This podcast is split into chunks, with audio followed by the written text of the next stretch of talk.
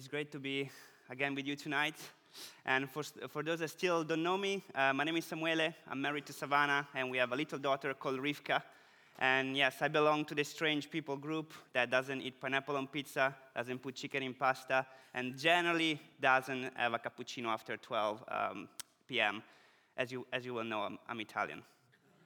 And tonight I'm breaking another British custom, which is not related to food, strangely, but to what I understand British culture to be, which is, if I understand correctly, that in the UK we don't really talk about money, right? Well, fortunately or unfortunately, money is mentioned over 800 times and is one of the most referenced topics in the Bible.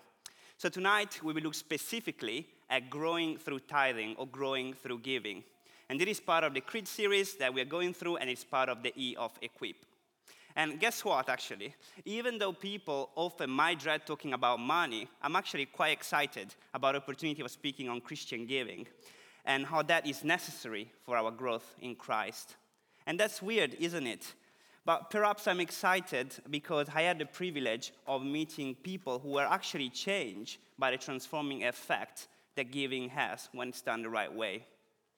Or perhaps because in the last year, after finishing studying, I've been working at a Christian organization called Stewardship, who some of you might know. And Stewardship facilitates giving to churches, charities, uh, Christian workers, and has the vision for the world to encounter, to encounter Jesus through the generosity of his church. And some material for this message was actually provided by Stewardship. But having said, having said that, at the same time, of course, I'm also quite nervous because I recognize that this message is, first of all, for myself, and this is something that I need to grow as well in it. And that's also why I found it beneficial to actually study a little bit more. And we will start by looking first um, briefly at tithing, at what it is in the Old Testament and the New Testament, and how it still applies to us. And we'll then look at three aspects that giving make us grow in, and have some final reflections. So tithing is an Old Testament commandment, as you read in Leviticus 27:30, a tithe of everything from the land, whether the grain from the soil or fruit from the trees belongs to the Lord. It is holy to the Lord. Basically, it meant that 10% of all those things that they received through the land, and but as well of herd and flocks, was to be given to the Lord. And tithing served as one of the ways in which God provided for the priests, the Levites, the upkeep of the temple, the care for widows, orphans, foreigners, and as well to feed the hungry and provide worship and celebration. And there are other tithes that we read in the Old Testament, and most commentators agree that one would probably end up tithing over 20%. And there are, of course, also some spiritual reasons for which the Israelites were supposed to tithe. We still apply to us today. Deuteronomy 14, verses 22 and 23 points out that tithing is a way that we can learn to revere the Lord. And as part of this reverence, people were not just supposed to tithe anything, right? Or like the leftovers. No, in Proverbs 3 9, it says to honor the Lord with your wealth, with the first fruits of all your crops. Look at the words. He called tithing a way that we can honor the Lord. And he said that we should do it with the first fruits, not with what's left over. How could we be honoring that otherwise? And just as the farmer gave of his first fruits before the certainty of the arrival of the rest of the harvest, so we too want to give the first part of our income rather than what's left at the end of the month after all the standing orders and subscriptions have been paid. And as you might know, the Old Testament takes this quite seriously. So much that in Malachi 3 8 and 9, calls not tithing a way to rob God. And when we get to the New Testament, we can assume that Jesus adopted the same doctrines because there's no hint to the contrary. In fact, in Matthew 23 23, in a conversation between Jesus and the Pharisees, Jesus doesn't dismiss their extra, extremely precise tithing. Rather, he emphasizes that they shouldn't neglect more important matters of the law. And the, the pattern of Jesus' teaching was towards generosity and selflessness. And so, if, if anything, it would probably have encouraged people to give more rather than less. And even though the New Testament doesn't mention much about tithing, it does talk about giving. So we can actually know that this concept is not an obsolete concept that was only for practicing Jewish. And at the same time, as a tithe at that time will go to the temple, um, for us, we can give it to the church. And one of the most fundamental concepts as we consider giving at our time, that if we get wrong, will make everything way more difficult, is that everything we have belongs to the Lord, is from the Lord. King David acknowledges this uh, when he and his people, after they've given generously for the building of the temple, not just the possessions, but as well their time as well. And he says, But who am I and who are my people that we should be able to give as generously as this? Everything, everything comes from you, and we have been given you only what came from your hand. From 1 Chronicle 29 14. We are simply called to be actually active stewards of what we've been entrusted. From Matthew 25 14 to 13, the parable of the talents, we learn that whether you have been working hard for what you have, or whether you have received it as a gift from someone else, well, all we have belongs to the Lord. And we are entrusted with these things with the purpose of stewarding them to advance His kingdom and for His glory. So it's all God's money, and we have the privilege and responsibility to steward them. A similar modern example will probably be with the trustees of a charity. They can and need to spend the charity's money, and they can even claim personal expenses. However, they should use it only on projects and for the work that directly relates to the fulfillment of the charity's objectives. Otherwise, they are in trouble.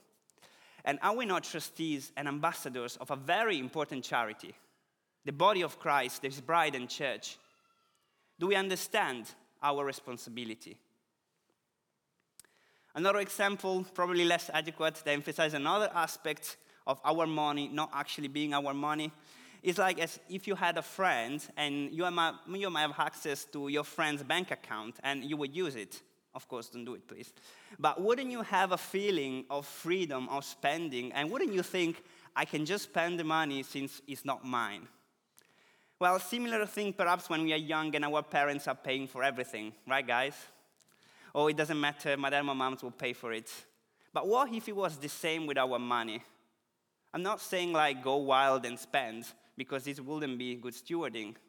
But what if we had the same freedom in giving to others because at the end of the day, it's not our money, but it's God's?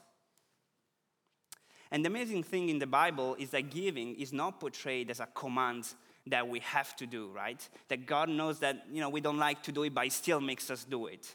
No, giving comes with many promises of growth and blessing when we give willingly and cheerfully. And so it is possible to grow through giving. And tonight we're going to consider three, as I said before, three main aspects. The first one is that giving is a visible sign that we treasure God above our riches, above anything else. Therefore, it leads us closer to God and keeps our faith on track.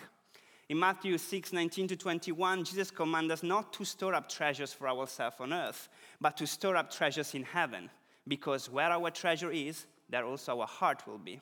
And a few verses later, in verse 24, Jesus again says that we cannot serve two masters. We cannot serve God and money. Where is our treasure? Consciously or unconsciously, where do we put our trust and sense of security? Are we putting all of this in, our, in ourselves, in our skills, in our salary? And what is the purpose actually of our work and our lives? Paul in Philippians 3, verse 8 says that I consider everything a loss because of the surpassing worth of knowing Christ Jesus, my Lord. And a few words later, I consider that garbage that I may know Christ. And I just cannot get my head around the sentence surpassing worth of knowing Christ. Much worthier than anything we earn, anything we owe, and anything we will ever have on this earth. And Jesus expresses this again in a parable of the treasure in the field in Matthew 13 44, where a man, having found his treasure, sells everything that he had to buy that field and to have that treasure. Everything that he had, all that he had. Has this person seen something about Christ, about the eternal joy and satisfaction in him that perhaps we struggle to grasp and haven't seen or experienced ourselves? Hence, we might not be willing to go all in if needed. 1 Timothy 6:10 famously states that love, the love of money is the root of all evils. And what is one of the greatest, most subtle evils, if not that our eyes can be clouded from seeing, experiencing, and tasting the beauty, the sufficiency, and considering of Christ, and considering that way above our material possessions? From 2 Corinthians 8 3, we also read that we are called to give sacrificially. As David in 2 Samuel 24, we want to give something that costs to us as a tangible proof of our love to, for our love for God and for our neighbors. Paul Blackham writes that a gift that costs us nothing may be weighty on a health, earthly level, but it doesn't weigh anything on a heavenly scales. And a gift may not weigh much on earthly scales, but it has great weight in, a divine, in the divine throne room. And as the boy with five small loaves of bread and two small fish, we want to give expectantly, knowing and expecting God to take our gift and multiply it and use it to advance His kingdom. When we give sacrificially away our money, that's a practical way to say, Lord, I'm giving you away this, even though it's hard, even though I have uncertainties myself about my financial future, but I treasure you above the gift I'm giving. And I treasure you even above the greater financial gift that you have, been, that you have blessed me in the first place. And guess what? This, will make, this will make us grow. This will make us shy away from being idolatrous with our possessions. And this will even grow our faith in Him as we lean not on our own understanding, but trust in His sovereignty and provision. So, giving will lead us to a closer relationship with God. But are we willing to take this step of faith and trust in the Lord? The second aspect that is that giving blesses the giver and grows the kingdom. One of the perhaps most famous uh, verses on giving is Acts uh, 20 35. It is more blessed to give than to receive. And when we look at the context, these were the last words of Paul to the believers in Ephesus. Having spent three years there, now it was the last time that he was going to see them. And this was his final reminder. So you can imagine that he would have chosen something to say that was extremely important for their lives. But in what sense it is more blessed? Like Luke 6:38 use perhaps similar words saying giving, sorry, give and it will be given to you. But is this like the prosperity gospel where we are kind of told that the more money I give and then the more likely I get rich and finally afford to get that Ferrari that I really desire? And then actually the reality is that just the people, it's like a pyramid scheme and only the people at the top get extremely richer, richer. Well, Paul says in 1 Timothy 6 18 and 19 that by doing good deeds and by being generous, we are storing up treasures in heaven. But perhaps he clarifies this even more in 2 Corinthians 9 6, which we read before. Remember this whoever sows sparingly, we also reap sparingly, and whoever sows generously, we also reap generously. And a few verses later, in verse 11, says, You will be enriched in every way so that you can be generous on every occasion. And through us, and through us, your generosity will result in thanksgiving to God. So this text implies that if we give generously, we will reap generously, not for our own benefit, but so that we can continue to give generously in every occasion. So if we steward well our finances, we will be entrusted even with more. We basically become conduits for God to pour out more of His blessings to others. And this will be for His kingdom expansions, and as the final verse says, will result in thanksgiving and for the glory of God. But are we being faithful in the little things?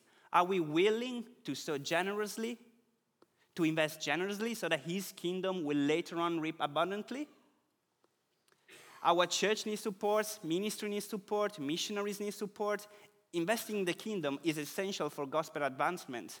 You know, it can sound silly, but as the kingdom of Israel had all the tithing system to function, if we want to expand the kingdom of God, that will be a necessity as well, both to reach the people around us and to reach the unreached people who never heard the name of Jesus. And it is important to remember that giving generously and reaping abundantly, though, is not a mathematical rule. Yes, it could actually be what maybe we can call like the, the circle of giving. For example, when I was in the Philippines um, for an outreach, we stayed with a church for a week, and uh, the pastor there was extremely generous to us. Like, he didn't want us to spend a penny. He treated us out to eat, I think it was like twice a day. He took us to the spa, bowling, and he really blessed us richly. And when we asked him why did he do so much for us, he explained that he himself went years before to an outreach in another country, and he was treated the same. So he kind of wanted to pass that on to someone else. So this then created in me now a desire and in our team to bless other missionaries group when they came, when they come and when they came to actually my home city in Italy. And as Tim Keller says, we sow seeds, but we don't reap seeds, right? We reap fruits, we reap crops, whatever else, something better. So the consequence of our generous giving is not directly more financial income, but can be treasures in heaven, people turning to Christ, and growth in Christ likeness, which is actually our third and last aspect for tonight. Is giving generously make us more like our triune God who hasn't withheld giving generously to his children. And it is true for every person of the Trinity, for the Father, for the Son, and for the Holy Spirit. And when we think about the generosity of the Father, we think primarily of his infinite love. And you know, in our earthly limitations, we're always accounting and measuring because all we have just seems so limited. But Tozer, however, in the knowledge of the Holy, writes that God's infinitude belongs to us. And because God's nature is infinite, everything that flows out from Him is also infinite. So, how completely satisfying to turn from our limitations to a God who has none. And those who are in Christ share with him all the, rich, all the riches of uh, limitless time and endless years. And that we are the recipients then of the, his infinite love, which is poured out. As also uh, Pastor Ian said before, Romans 8:32 says that he who did not spare his own son, but gave him up for us all, how we will not also, along him, graciously give us all things. There is no limit to what we can receive and give when we are giving out all that the Father has given to us. But when we're trying to hoard up what the Father gives to us, is very little we can receive or give. Is that what we're doing? Or are we holding our possession loosely, knowing that it don't belong to us?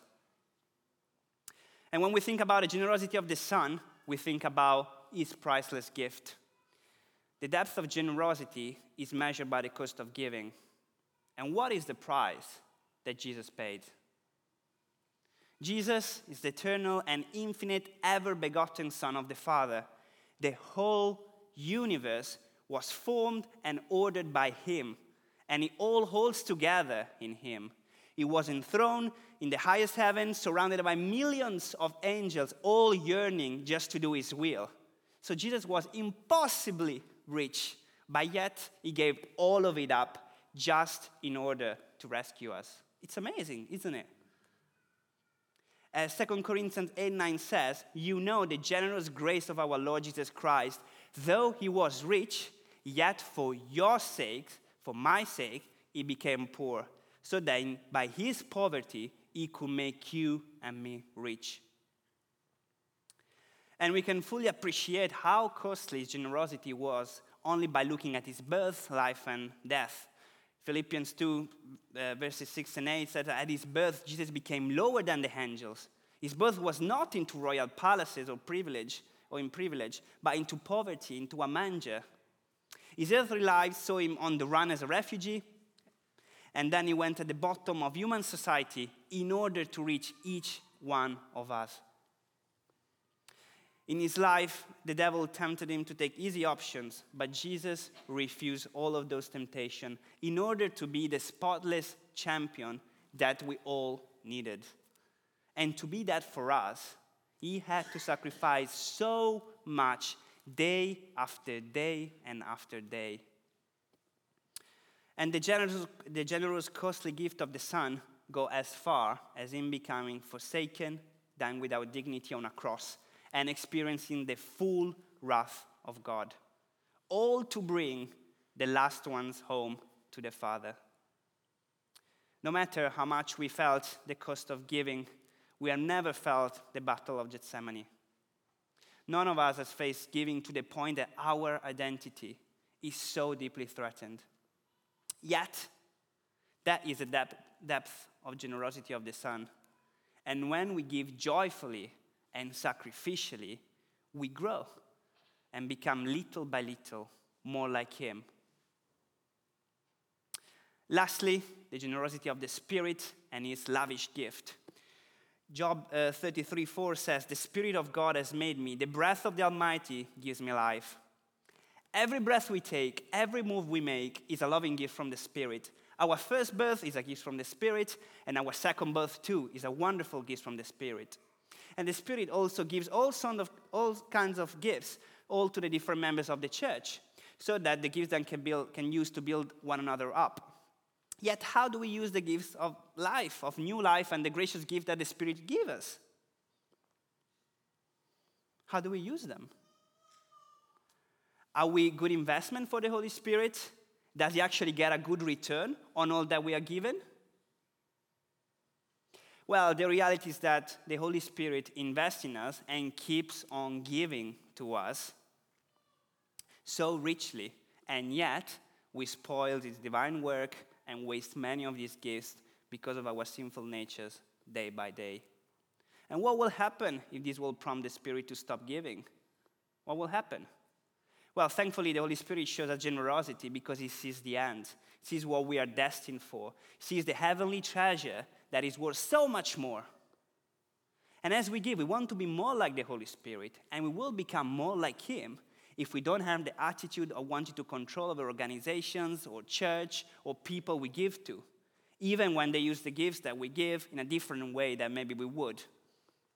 Additionally, we don't want to give only towards ministries where the fruit of our giving is more immediate and evident. But we want to continue to invest even where the soil is hard.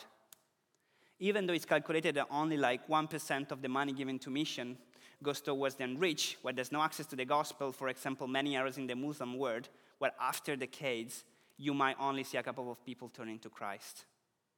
So, in our own generous giving, we want to be careful and wise in the way we give, but we also must always have in mind that final accounting when true value can be measured. This will make us more like the Spirit. And I know that the, all of these can seem very hard, but I think the key is in 2 Corinthians 8 5, where it says, They gave themselves first of all to the Lord, and then, by the will of God, to us also. We want to grow through our tithing or giving, then me, you, we all need to have the right attitude, the right vision of the world, and our eyes fixed on what really matters and is eternal. And the only way to do that is day after day to give ourselves to the Lord, treasuring Him above anything else. And as a circle, we will grow and will be transformed so that we then can have more impact for in His kingdom. And as we reflect on this, I just wanted to mention that I'm aware of the generosity of this church, and I particularly wanted to thank the whole church and um, the people that have been giving, well, sacrificially, first of all to Savannah when she was on the uh, YWAM ship, then to both of us when we were uh, studying at All Nations, and now in preparation for long term cross cultural mission. However, sadly, in the Christian world, there's still like a massive giving gap, which is basically the gap between the amount if every believer will tithe 10% and the actual amount that is tithed. So the, the difference between the, the amount if everyone will tithe 10% and actually what is tithed, that's the giving up. And for sure it's influenced by the cost of living crisis and many other things, but this gap is now to, believed to be around 7 to 8 billion pounds, which is a lot of money. And the question is how much of this is ours? So, this evening, I want to encourage you to consider our giving, how this equips us and makes us grow in Christ. And let's pray that the Lord will guide us to give generously with the right attitude for His kingdom advancement. And if you want to have any practical help, um, you can download the resources on the screen uh, from the stewardship website. They are free. The first one is a guide for 18 to 30s. Um, And the second one is uh, the same, but for like married couples, you can scan the QR code, you can come later on to me. And if you're interested, you can even open uh, the, last, the other slide, a giving account, which uh, will basically just help you manage your giving to causes you care about in the kingdom. And it's very simple, and I can help you if, if you're interested in, in that. But maybe you haven't experimented the generosity of God and His most precious gift in your life. Maybe you haven't tasted His goodness understood how much it costed to him to make a way to bring redemption in your life. Well, if that's you, God is calling you to accept his gift, to put your trust in him now, not just with your finances, but with your whole life. Let's pray. Lord, we ask you forgiveness for our sins. We ask you to forgive us because often we treasure not what, what is in heaven, Lord, but we treasure what is on this earth. Forgive us for all the time that we try to both serve money and you, but as you, as you say, we can't. Lord, we confess that our fleshy heart desires are not for yourself, but for the things of this world. Lord, we confess that so many times you are not our ultimate treasure, and we don't do things with your economy in mind and for your glory, but rather for ours. Lord, we ask you forgiveness for all of these things, and we ask you to fill us with your spirit to enable us to be doers of your word, even when it's about our finances. And we pray that all of this will result in the advancement of your kingdom and ultimately for your glory. Finally, I want to pray for you who haven't experienced the Lord's goodness and his gracious gift. I pray that through the moving of his Holy Spirit, you will recognize your need for God and how much he has freely given to you, just to reach you and to have a restored relationship with you that will both result in your everlasting joy and for his glory. And I pray all of these things, Lord, in your Son's Jesus' name. Amen.